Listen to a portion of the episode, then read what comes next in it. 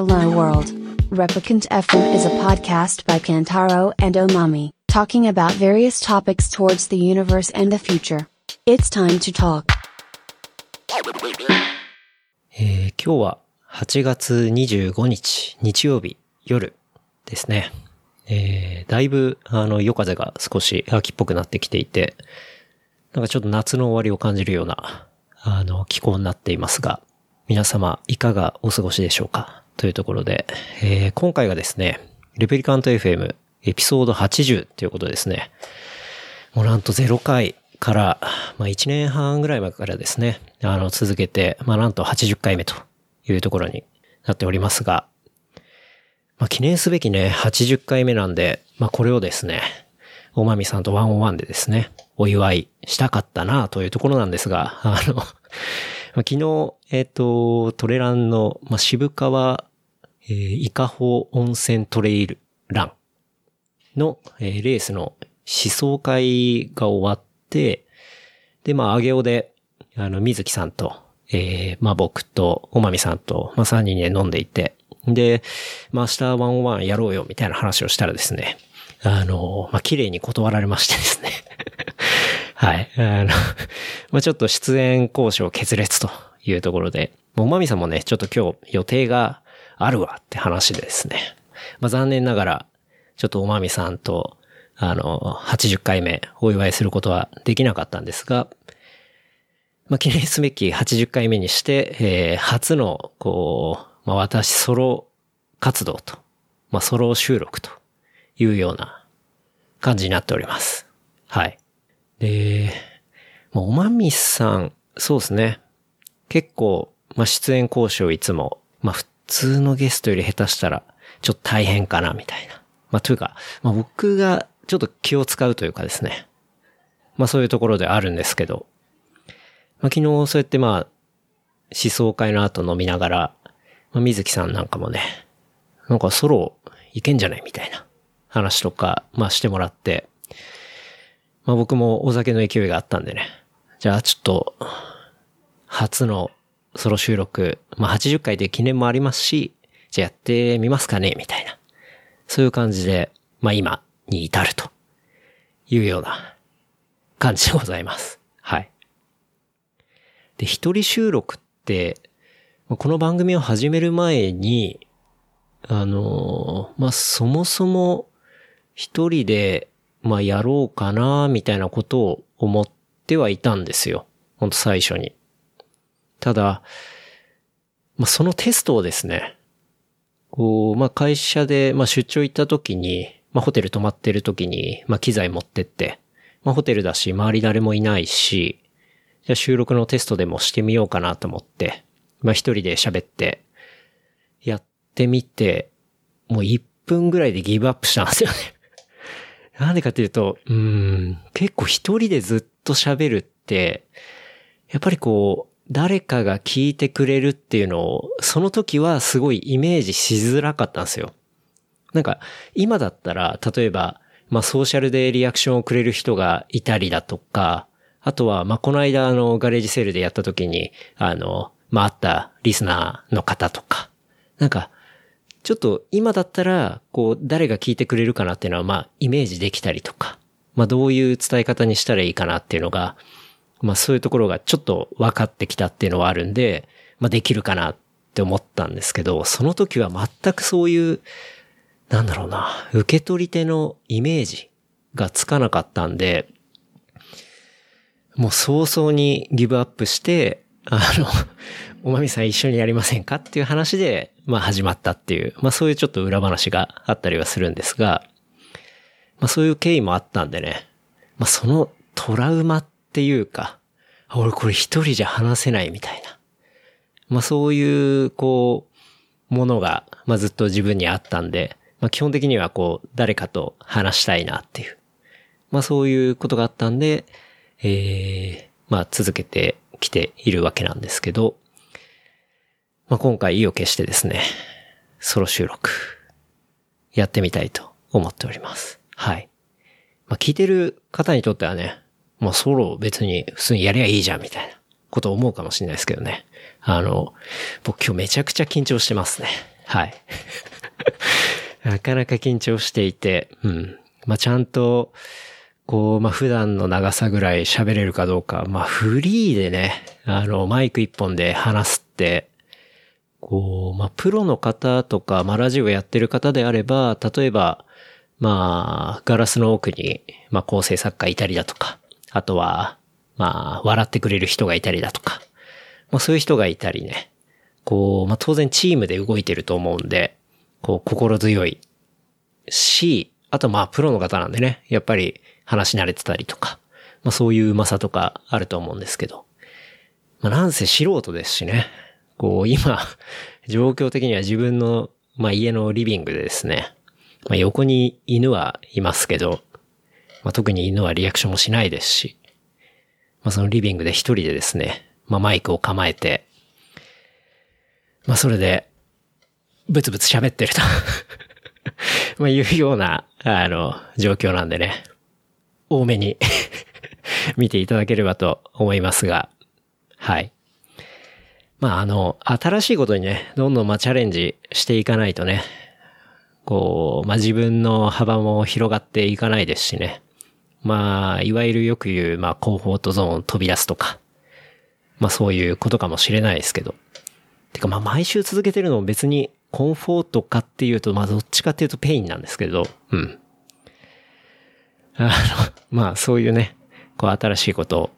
まあ、やってみようかなと。まあちょっと新鮮な取り組みというところで、えー、聞いていただければなと思っております。まあ大体小1時間ぐらいですね。まあお話できればと思いますので、えーどうぞお付き合いくださいますという感じでございます。はい。で、ソロエピソードでは、まあ、どんな感じで話していくかっていうと、まあ、基本的にもらったお便りと、あとはまあ気になるトピックスっていうのを織り交ぜてお話しできればなと思っております。で、お便りについては、まあ、今週ですかね。まあ、今週あの、Google のフォームでお便りフォームっていうのを、まあ、新しく作りまして、っていうかまあ、今まで、まあ、ハッシュタグで、あの、当然リアクションくれるってのも全然引き続きなんですけど、あの、メールアドレスとか作って、まあ、ここにお便りくださいみたいな話とかも、まあ、ちょっとしていたんですけど、まあ、よく考えたらメールアドレスってめんどくさいなと思って、で、確かにお便りフォームっていう形で Google のフォームで作れば、まあそっちの方が匿名でも送れるし、いいかなっていうことを思いましたので、うん。あの、作らせてもらって、で出したらですね、結構あの、お便りいただきましたので、まあそういったお便りも紹介しつつ、まあそこから、こういろいろ話が展開できるのかなというところの、まあ希望を持ってですね、やっていこうかなという感じでございます。はい。まあちょっと前置き長くなりましたが、あの、じゃあ早速ですね、お便りを紹介させていただきたいと思います。えー、ラジオネーム、ちょっちゅさん。えー、ケンタロウさん、おまみさん、こんにちは。まあ、ちょっとおまみさんいないですけど、えーこんにちは。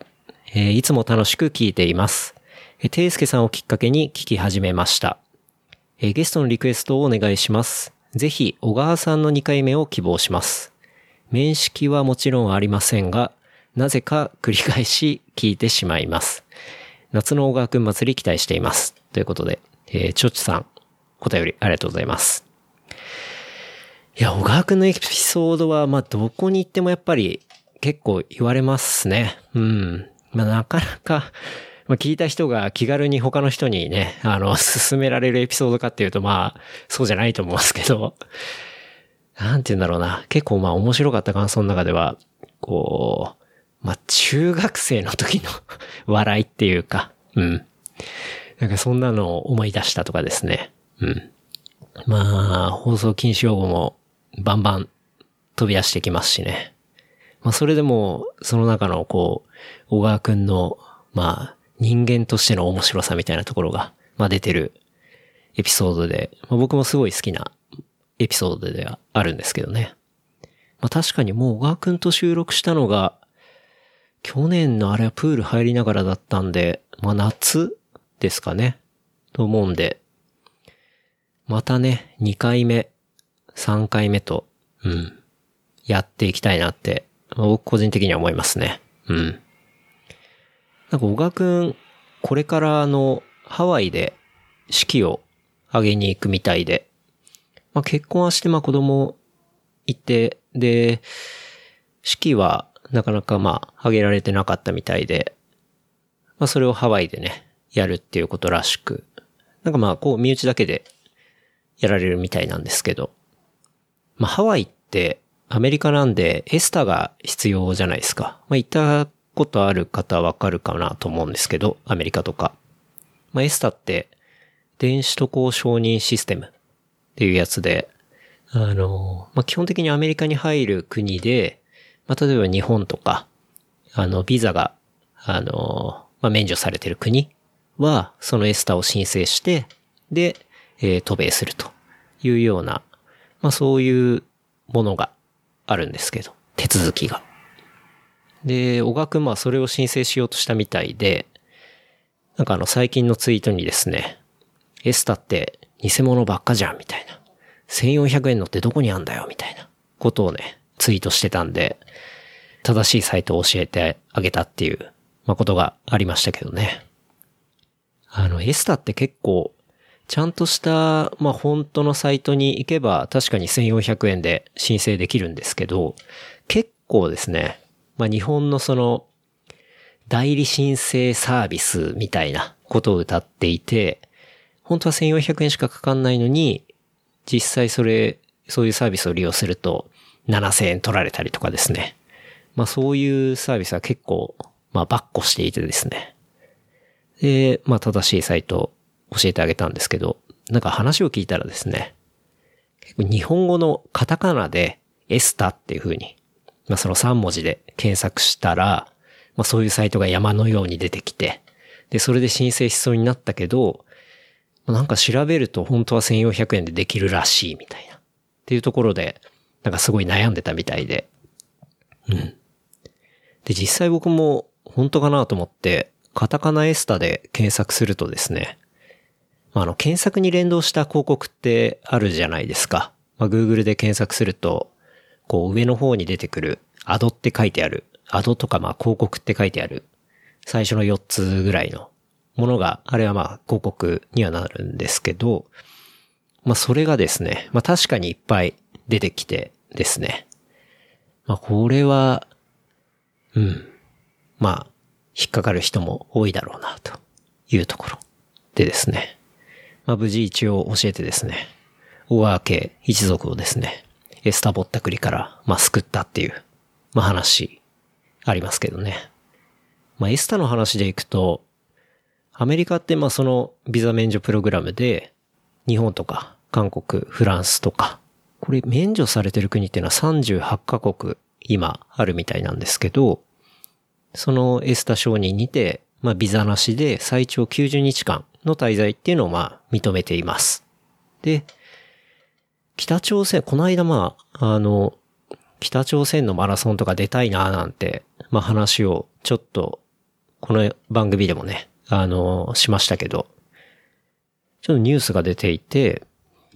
北朝鮮への訪問経験者が、えー、米国のそのビザ免除対象外にするという、まあ、ニュースっていうのが出てましたね。これっていうのは、えー、アメリカのまあ関税国境警備局のウェブサイトを見るとですね、2011年の3月1日以降に、え、北朝鮮を含む8カ国への、訪問経験のある入国者については、ビザの免除の資格を失うとして、え、観光もしくは商用ビザを申請しなければいけないというような、あのまあ、新しいこう、規則をですね、まあ発表してまして。なんでまあ、平壌国際マラソン出たいなとか言ってましたけど、もうこの発表をもとにすると、まあ例えば平壌国際マラソンで、まあ北朝鮮に行ったっていう風になると、もう今後アメリカへはエスタの申請ではい行けなくなっちゃうんですよね。っていうことですね。うん。というところで、まあ、北朝鮮行くと若干っていうかまあ、かなりまあアメリカ行くのが不便になるというようなニュースが出ていて、まあクリリンなんかともね、なんか、その、平壌国際マラソンいいんじゃんみたいな話もしましたけど、ちょっとこれを見たら、うん、尻込みしてしまうというか、ちょっと、そのリスクを冒してまで行くのはどうなんだろうかな、とか、いうことを思っちゃいましたね。うん。で、バイクロアの時に、ね、ゲストとして話してくれたマリオくんとか、京都の、は、多分2011年のこの3月以降に、北朝鮮に行ってるんじゃない、まあ北朝鮮も話もしましたしね。行ってんじゃないかなって思うんで、まあ、身の回りだと、マリオくんが割と該当するのかなというところを思っていて、うん、大丈夫かなという感じですが、ちなみにですね、まあいろいろ調べると、あの、観光目的での、こう、北朝鮮訪問なら、パスポートにはその入出国スタンプっていうのは残らないらしいんですよね。なんで表面的に北朝鮮へ渡航したことっていうのはわかんないらしいんですよ。だから、まあ、そのメディアが書いてる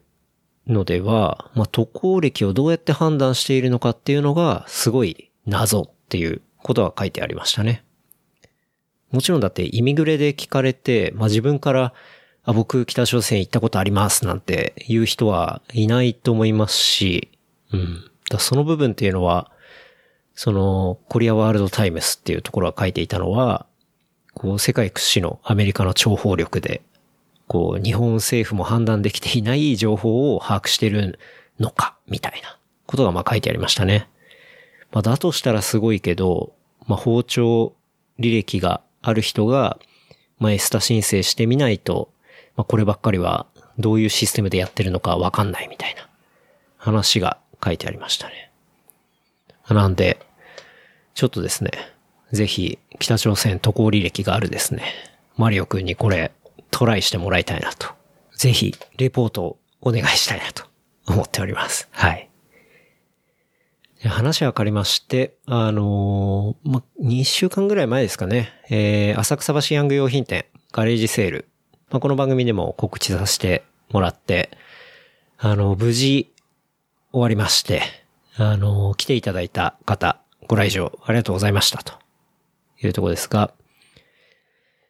ヤング用品店って言ってもですね、まあ、出店者にヤングがいねえじゃねえかっていうですね、まあ、そういうツッコミを待ってたんですけどね、まあ、特にそういうツッコミもなく、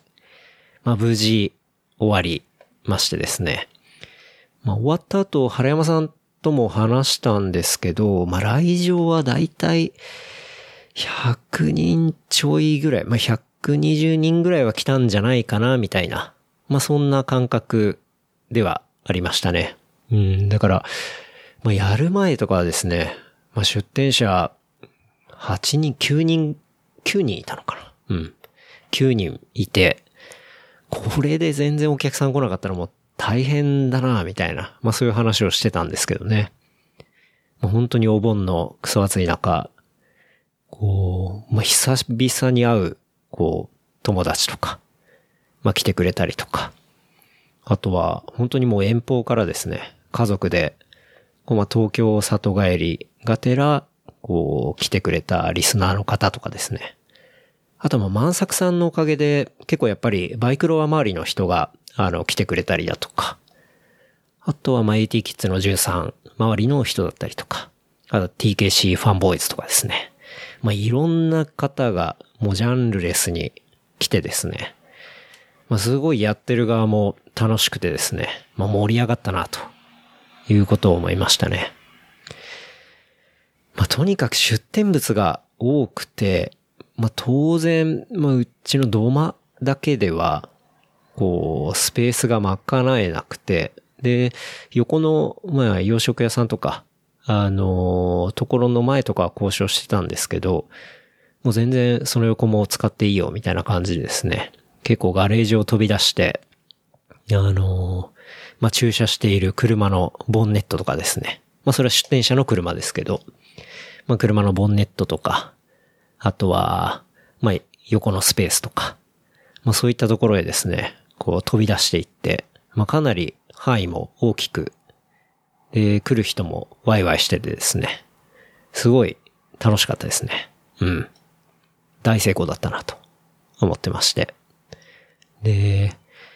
まあ、来る人に、こう、まあ、どんな情報を見て来たのかっていうのは、僕個人的には結構知りたくて、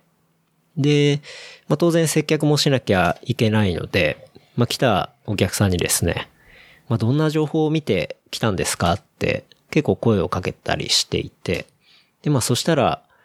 まあ、インスタの、まあ、ストーリーにたまたま出てきたとか、なんかおすすめで出てきたから面白そうだったんで来てみましたとか。まあ、当然誰か経由で来た人っていうのはもちろん一番多いんですけど、まあ、そんな話を受けたりして、で、まあ、その中で、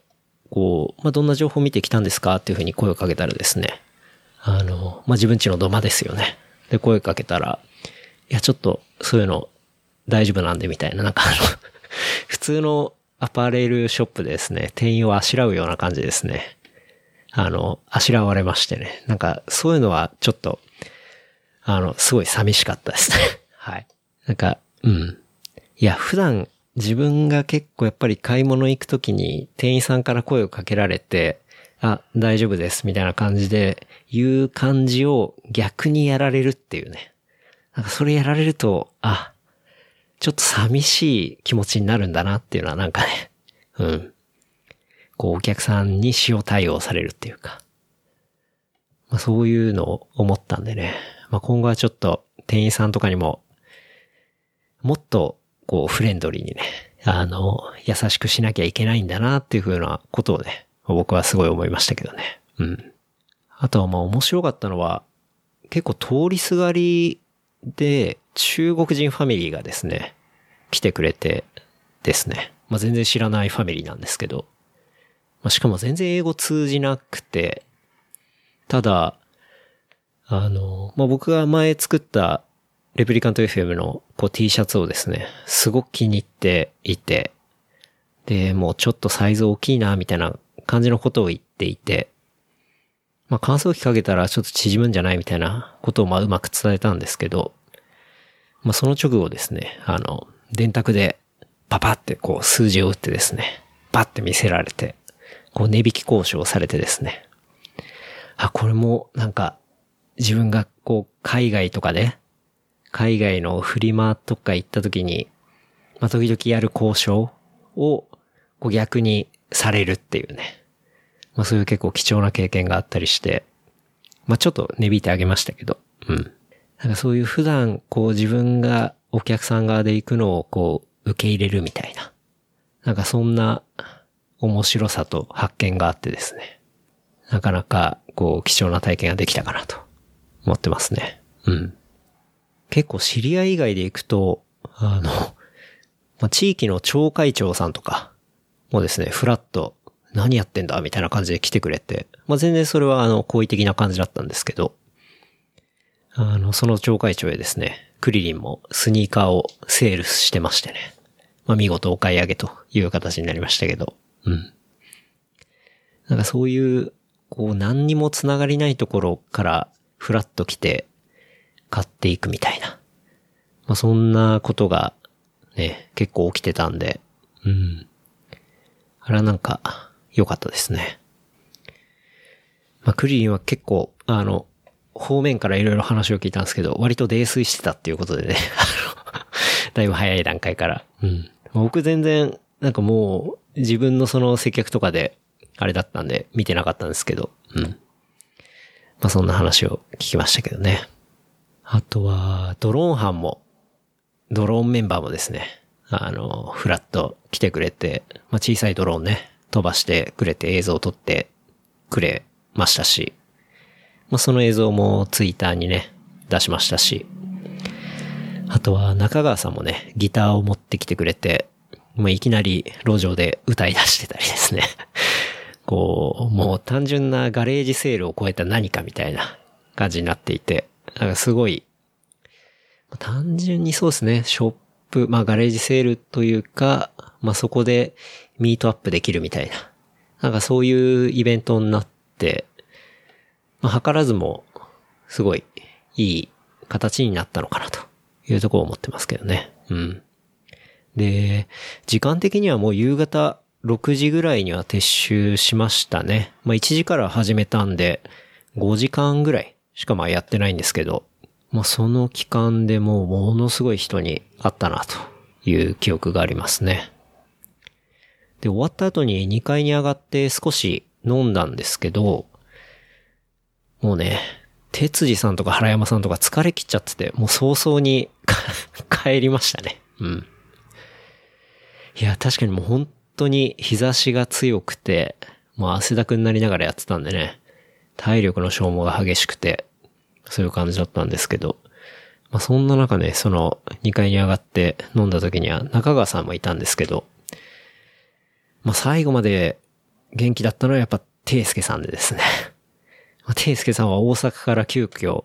あの、こっちまで来てですね、参加して、こう、出店してくれたんですけど、まあ元気でしたね。まあ真のヤングはていすけさんだったな、と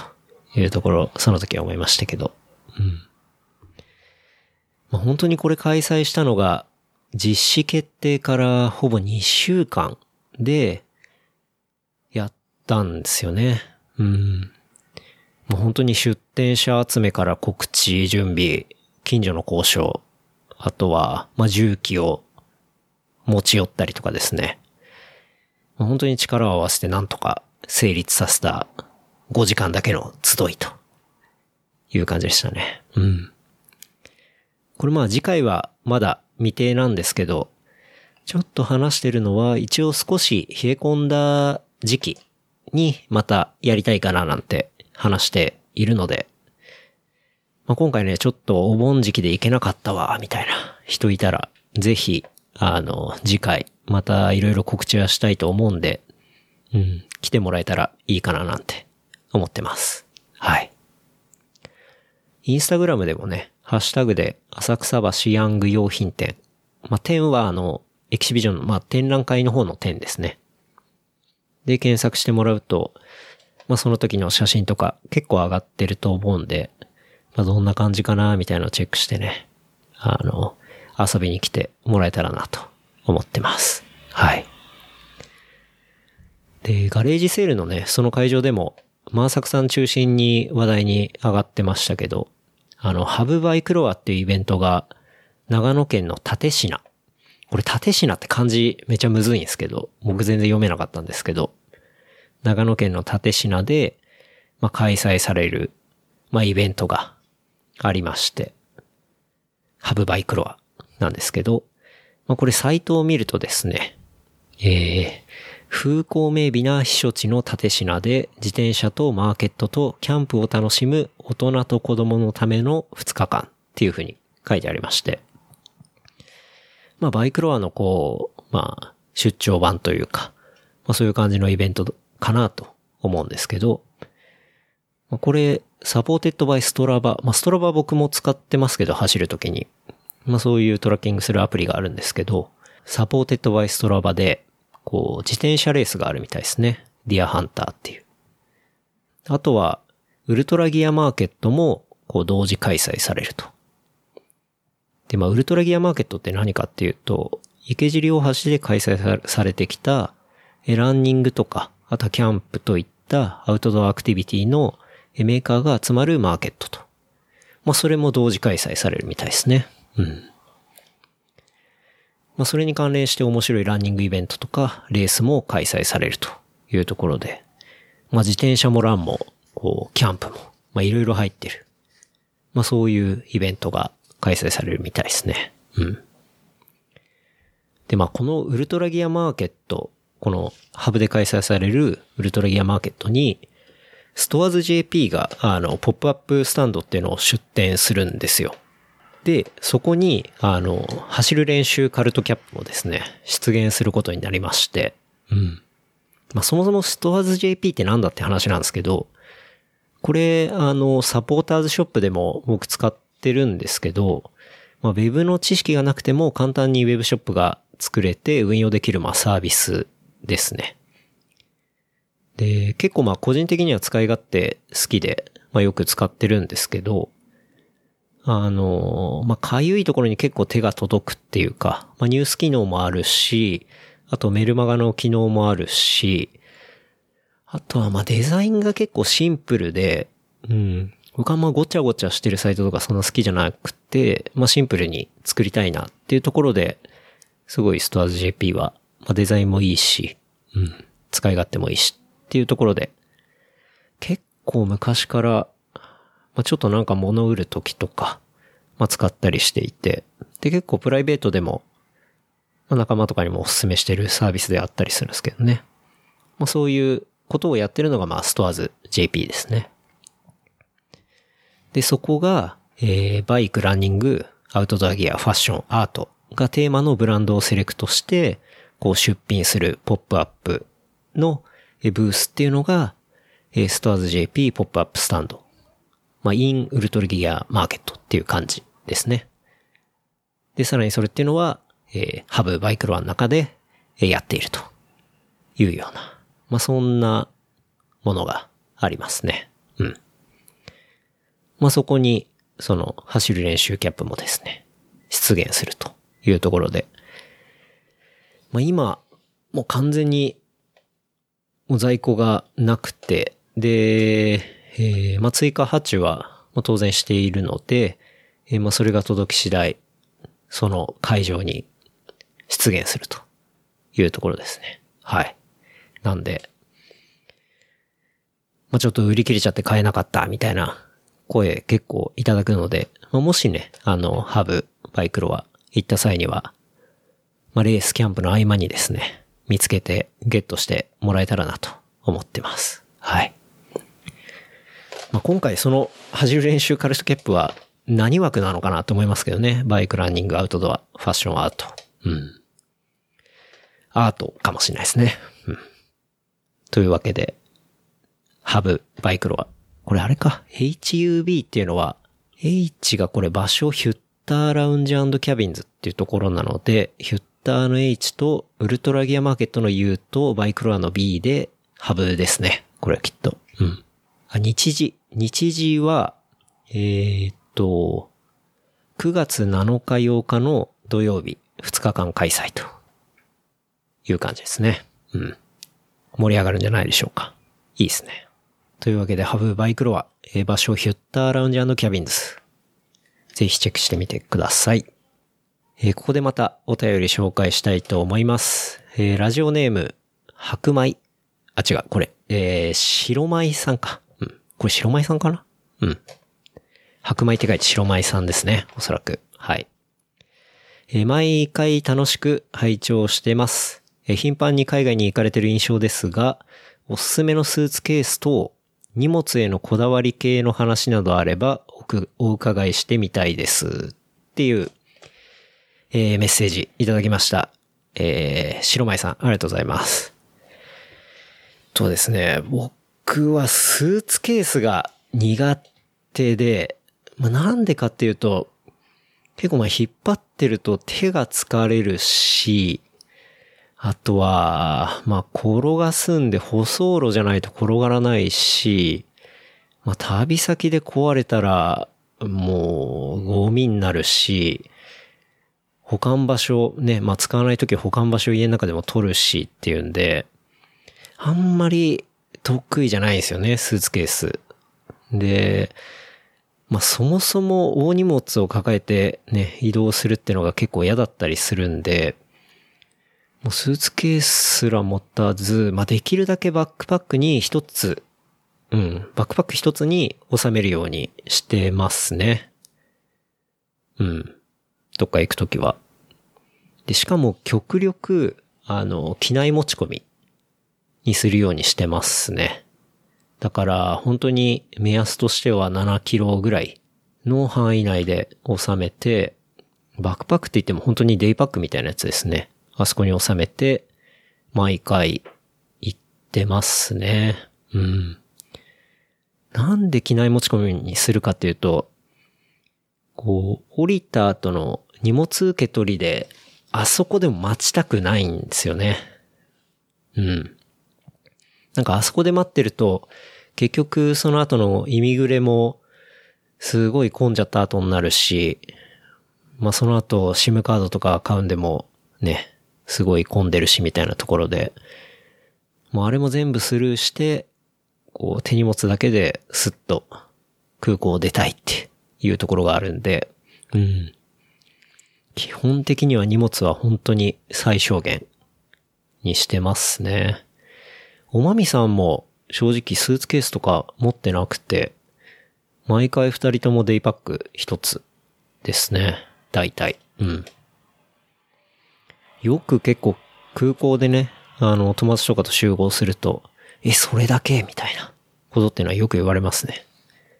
っていうか、チェックインカウンターの人にも、あれそれだけですか？みたいなことを言われたのは何回かありますね。そう。なんで、基本デイパックメインで最小限に抑えていくってのが、まあこだわりだったりしますけど、まあパスポートとか iPhone とか当たり前のもの以外で絶対持っていくものっていうのは、まあ、うん、イヤホンと耳栓とアイマスク。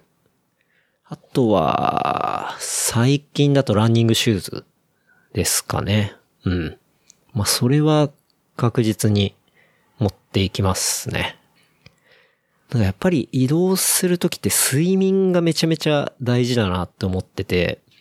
僕特に睡眠不足だと極端にパフォーマンスが落ちるんですよ。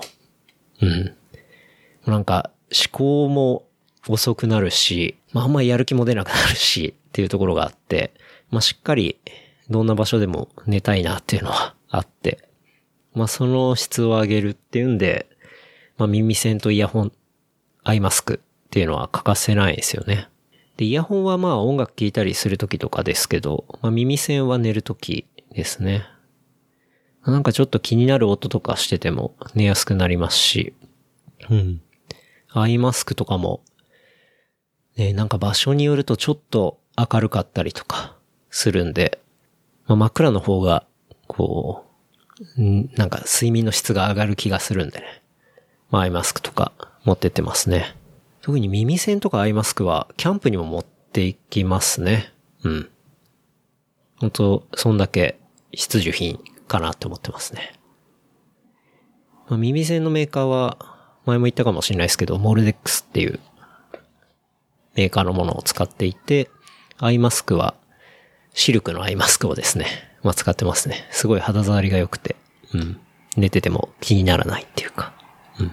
あと、ランニングシューズについては、結構旅先で走るのって楽しくて、まあ、なんでかっていうと、まあ普段走ってる景色と、まあ当然全然違う道を走れるし、まあ単純にタクシーで移動するとは、まあ違う景色が見れたりするので、うん。まあそういう、こう土地を知るっていう部分でも、すごい走るのっていいかなと思ってて。まあこの間ね、宮古島行った時も、あの、伊良部大橋か、を走りましたしね。うん。まあそういう感じですかね。あとは、あ、そうだ。海外行くときは EYL のコインケース。これは絶対持ってきますね。なんでかっていうと、こう、海外だと、やっぱりキャッシュレスだけで行けるところって、まあ、特に東南アジアとかだったりすると、そんなになくて、で、まあ、現金使うことが多くて、小銭が貯まるじゃないですか。で、まあ、海外の小銭当然普段から使ってないんで、慣れないからパッと見で、こう、細かいのとか出せないんですよね。あの、ぐちゃっとなってると。だからまあ整理する必要があって、で、その時に、あの、いわゆるのコインケースって、まあ三角形で、こう、各辺にジップがあるんで、まあそこで大体分けられるっていうか、整理できるんで、そうなってくると、割と直感的にパッと出せるっていうところがあって、まあ持ってきますね。うん。なんか日本の小銭ってデザイン的にすごいよくできてると思ってて、海外の、まあ、それもまあ一概に言えないかもしれないですけど、日本の小銭って本当に結構カラフルですし、まあ茶色もあるし、金色もあって、シルバーもあって、みたいな。カラフルだし、あとは穴も開いてるし、ものによっては。で、1円と5円も色が違うし、5円なんか穴開いてるし、50円も穴開いてるし、その5の倍数の小さいものは穴が開いてるわけじゃないですか。っていうところで、まあ、そ、それも慣れかもしれないですけどね。うん。でも、個人的には効果のデザインとしては、すごいいい仕上がりなんじゃないかなって思ってますけどね。日本のものは。うん。なんか特に香港とか、どの小銭もなんか一緒に見えるっていうか、サイズも割と近いもんが多かったりして。うん。だから、いわゆるのコインケースね。すごい、海外では愛用してますね。うん。あちなみに、そう、さっき話した、えっと、スターズ JP のポップアップスタンドに、あの、池くんのそのね、えー、UIL も出展するみたいなので、ぜひ、チェックしてみたらいいかなと思っております。はい。まあ、あと旅行の時、まあ正直足りないものがあったらもう現地で買えばいいんじゃないかなっていう、まあそういうベースがあるので、うん、まあだから荷物も結構少なめかなっていうところですかね。まあでもこれって本当に自分の身一つで行ったりとか、あとまあ僕とおまみさんだけだったりとかする場合の話なんで、まあ例えば子供がいたりとか、すると、やっぱりね、当然持ってくものは多くなると思うし、まあその都度ね、いろいろ荷物は増えてくると思うんで、うん。まああくまで僕の場合という感じですけどね。で、まあそういう時にどうしてもスーツケースが必要だとしたら、多分僕だったらレンタルするかなと思いますね。この間あの、大変2丁目で、まあ、ゆうくんと話していて、まあ、ゆうくんって今、あの、スケートボードの日本の選手にこう帯同してですね、この間 LA に行ってきて、まあ、堀米優斗選手、まあ、優勝しましたけど、LA に行ってきて、まあ、次はまたサンパウロに行くっていうところで、ゆうくんもまあ、要は施術の機材とか、そういったものが結構大きかったりするんで、そういうのものを持っていくために、まあ、スーツケースってマストだったりするらしいんですよね。で、そうした時にスーツケースは、ゆうくんの場合はレンタルしたと。で、話を聞いたら、まあ、リモアの80リットルとか、まあ、1週間借りて送料込みで、5、6千円で借りれるっていう風に言っていて、で、しかもそれって外傷の保証も効くらしいんですよね。要は外側で、例えば航空会社が壊してしまったとか、まあそういう保証込みで、まあそういう値段で、えー、家に送ってくれて、で、送り返す送料まで全部そこに入ってると。まあ、一週間で5、6千円なんで、まあ、相当安いと思いますね。まあ、普通に買ってだいたい10万円ぐらいかな。リモアとかだったら。なんで。で、しかもまあ、普通に自分で買った場合って、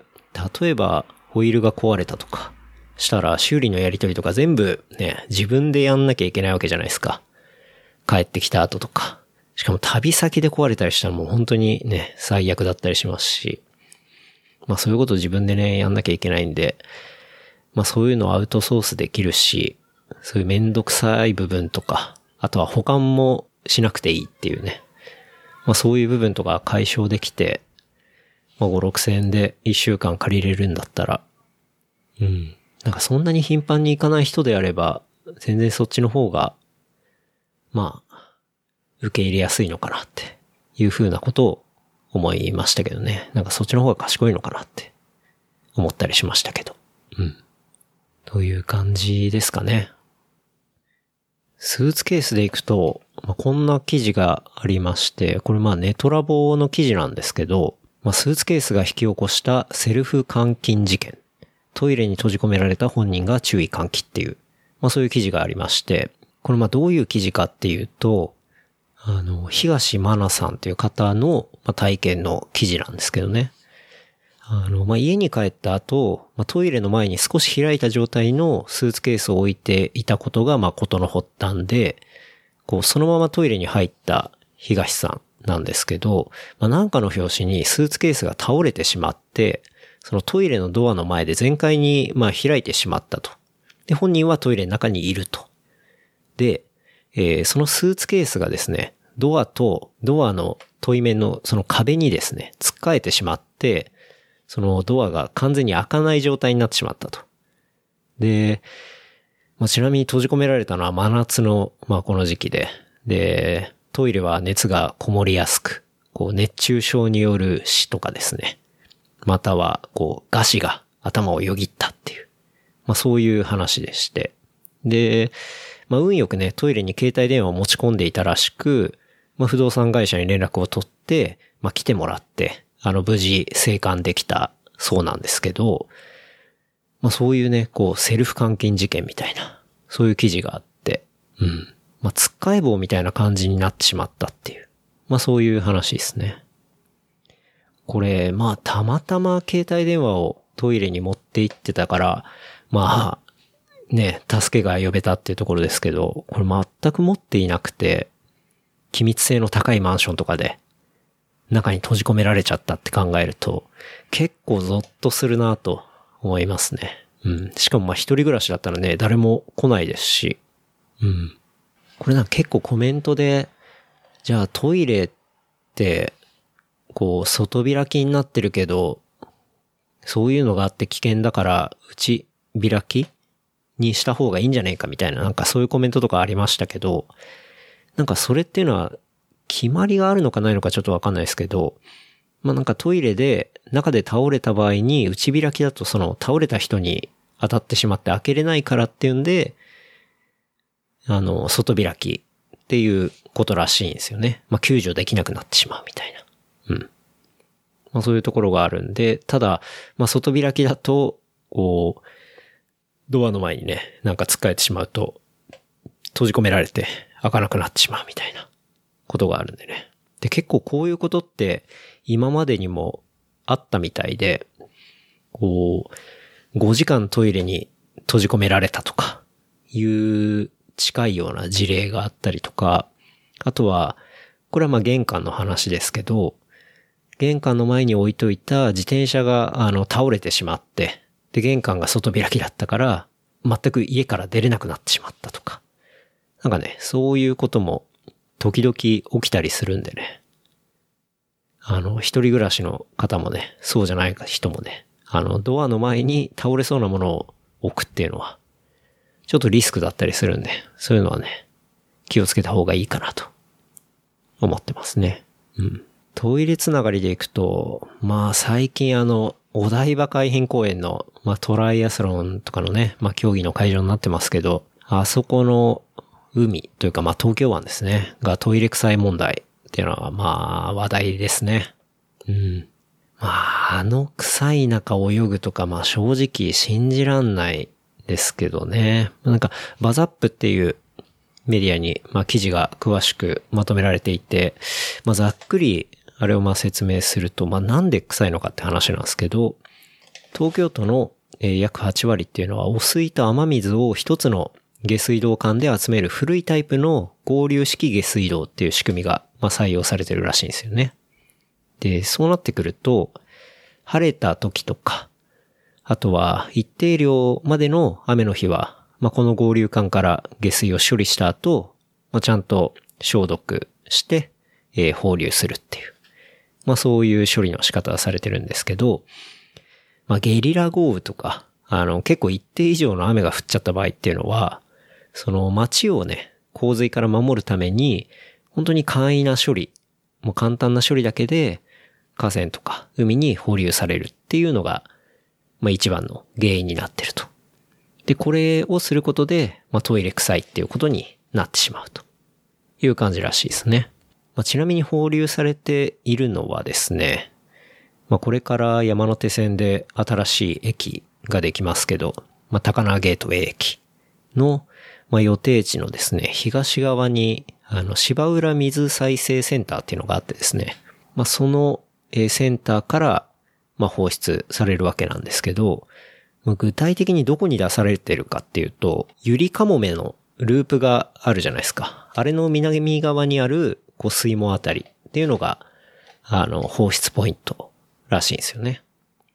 で、まあ、その向かいにあるのが、えー、お台場海浜公園っていうことで。まあ、なかなかね、地図で見てもすごい近いんで、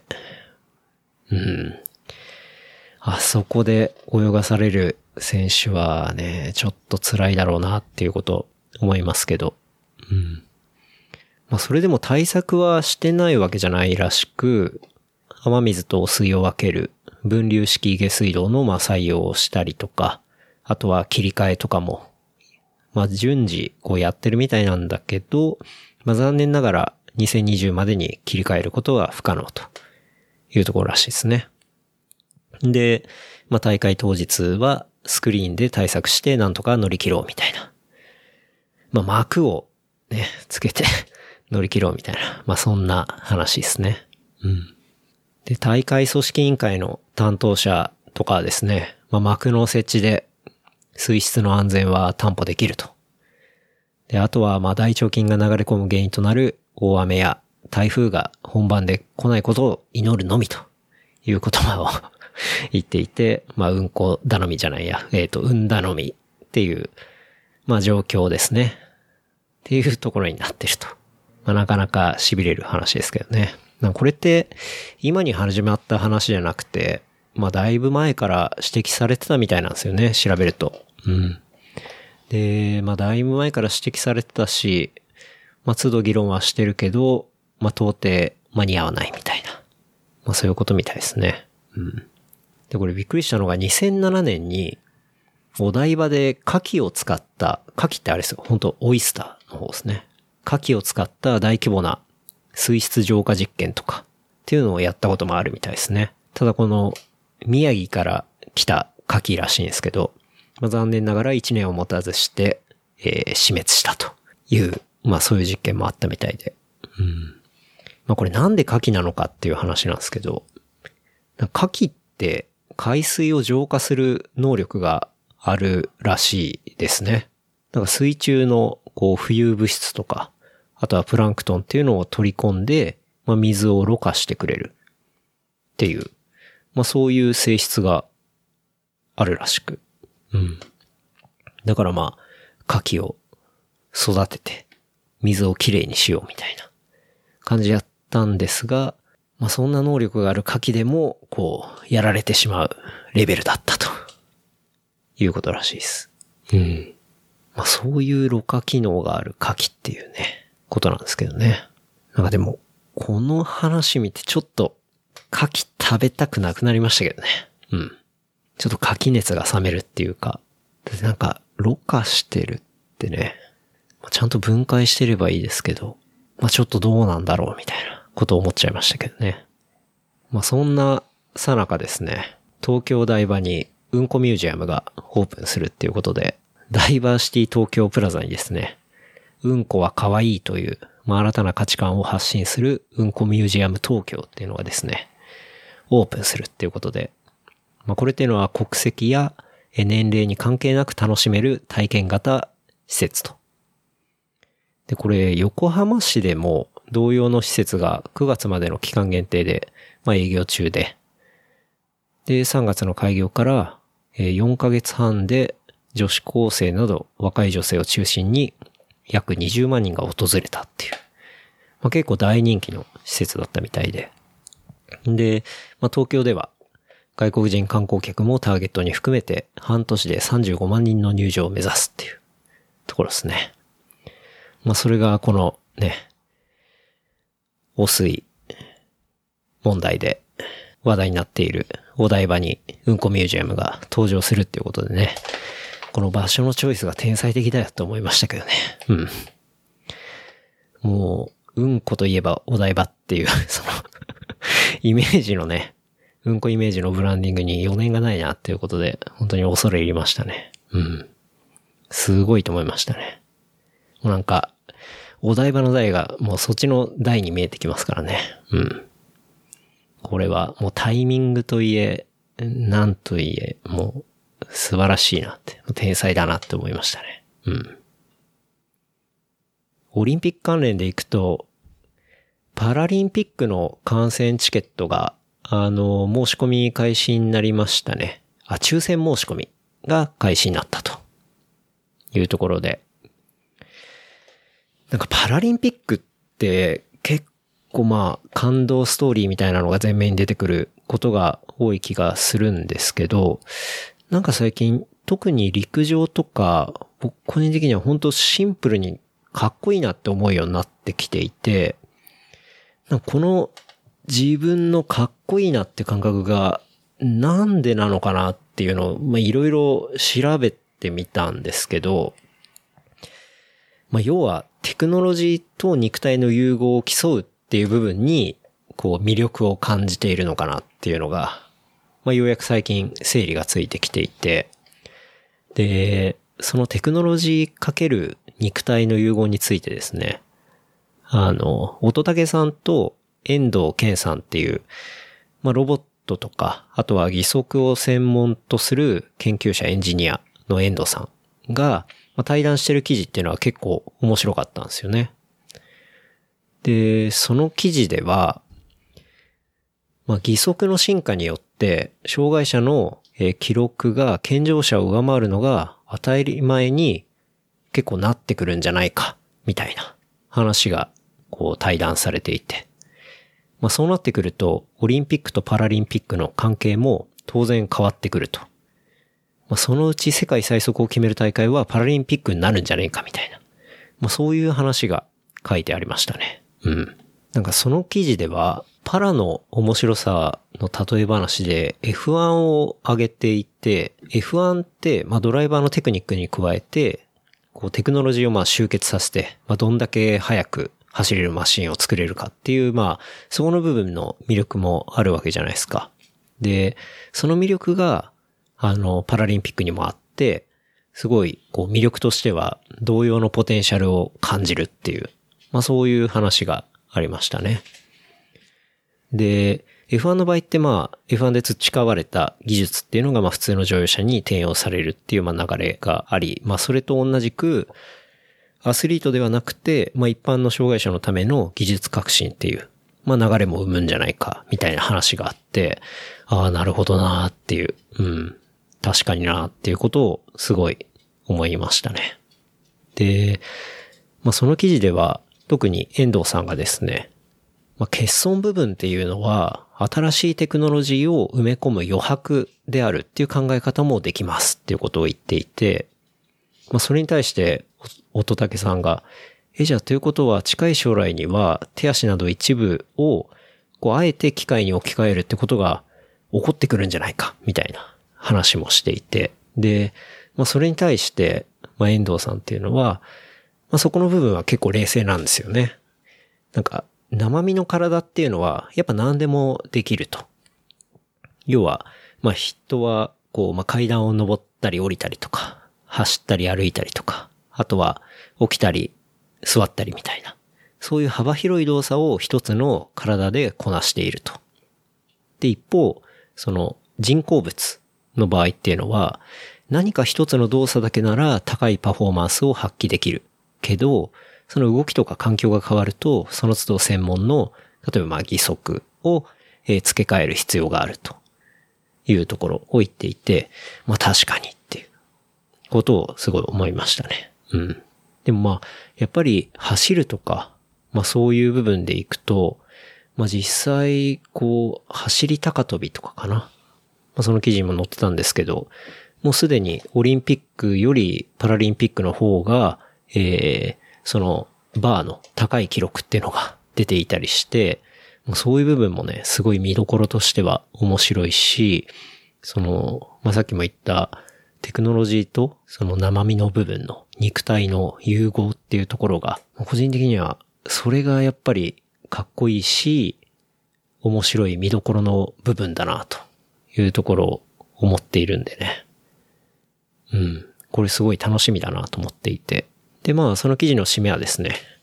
まあ、今後も義足っていうツールによって、えー、私たちの価値観を揺さぶり続けてください、みたいな。まあ、そういう感じの締めになってたんですけど、うん。まあ、まさに結構僕の感覚とかも、まあ、今までパラリンピックに関して見ていた、その価値観っていうのが、だいぶこう変わってきてるっていうか、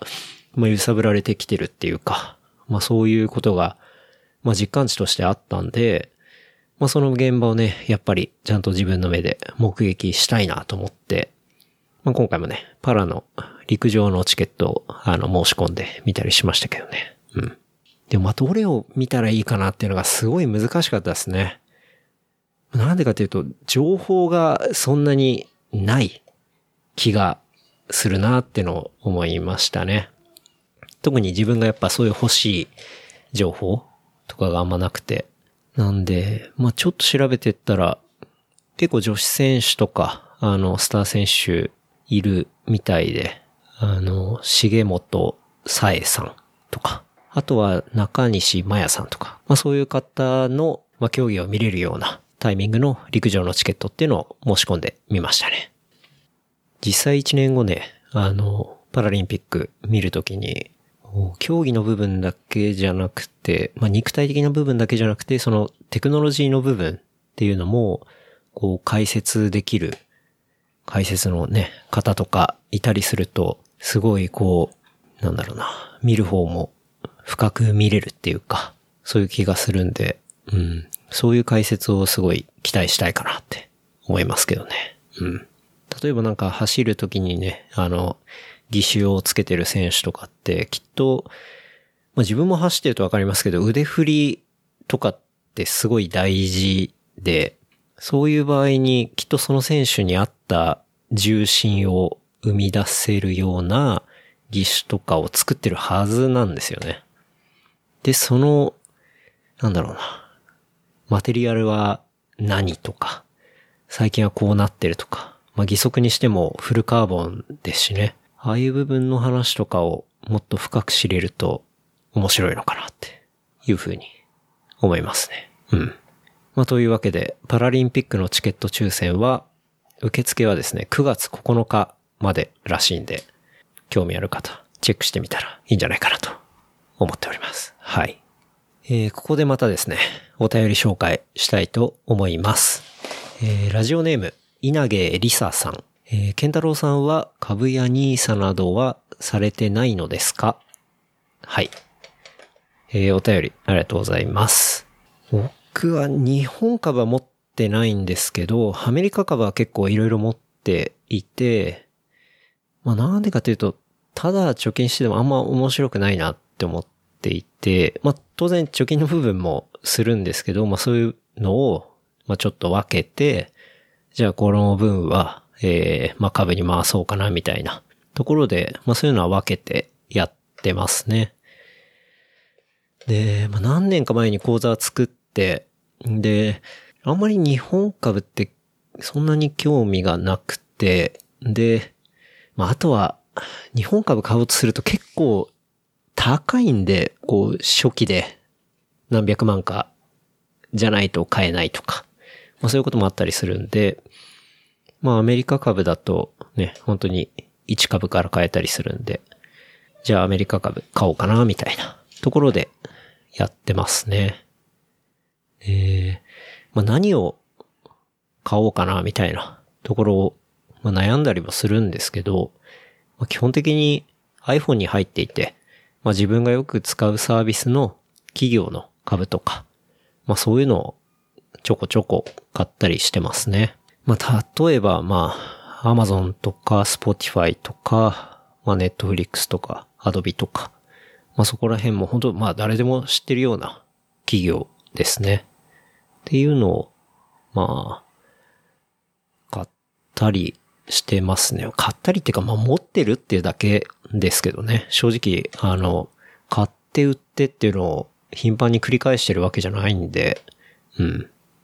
まあ、その企業の可能性を信じて、かつ、あとはまあ、自分が好きな企業だったりするんで、まあ、応援も兼ねて買ってるっていう、まあ、それぐらいの感覚ですね。うん。まあ、当然ね、株だと減る可能性もあるんで、まあ、リスクは分散した方がいいと思いますけど、まあ、ほどほどにやるんだったら、まあ、勉強にもなりますしね。いいんじゃないかなって思いますけどね。あとは、あ、そうですね。大麻関連株も買ったりしてますね。まあ、に、日本だと大麻は買えないけど、大麻関連株は買えるっていうことで、うん。まあ、あのカルチャーが面白いな、と思ったりはしているので、まあ、そういうね、まあ向こうでは当然そういう大麻関連株ってもう全然上場してたりするんで、まあそういう企業の株とか買ったりはしてますね。でもね、絶賛下がってますね。うん。もうほんとチャートが下がりまくってて、もうダウナー系ですね。もうチャートがインディカです。うん。もうちょっとチャート的にね、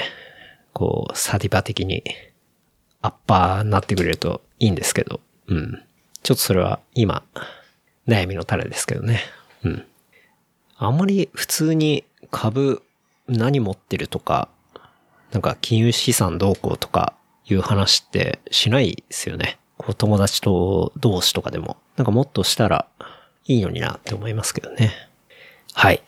じゃあ最後におすすめコンテンツ。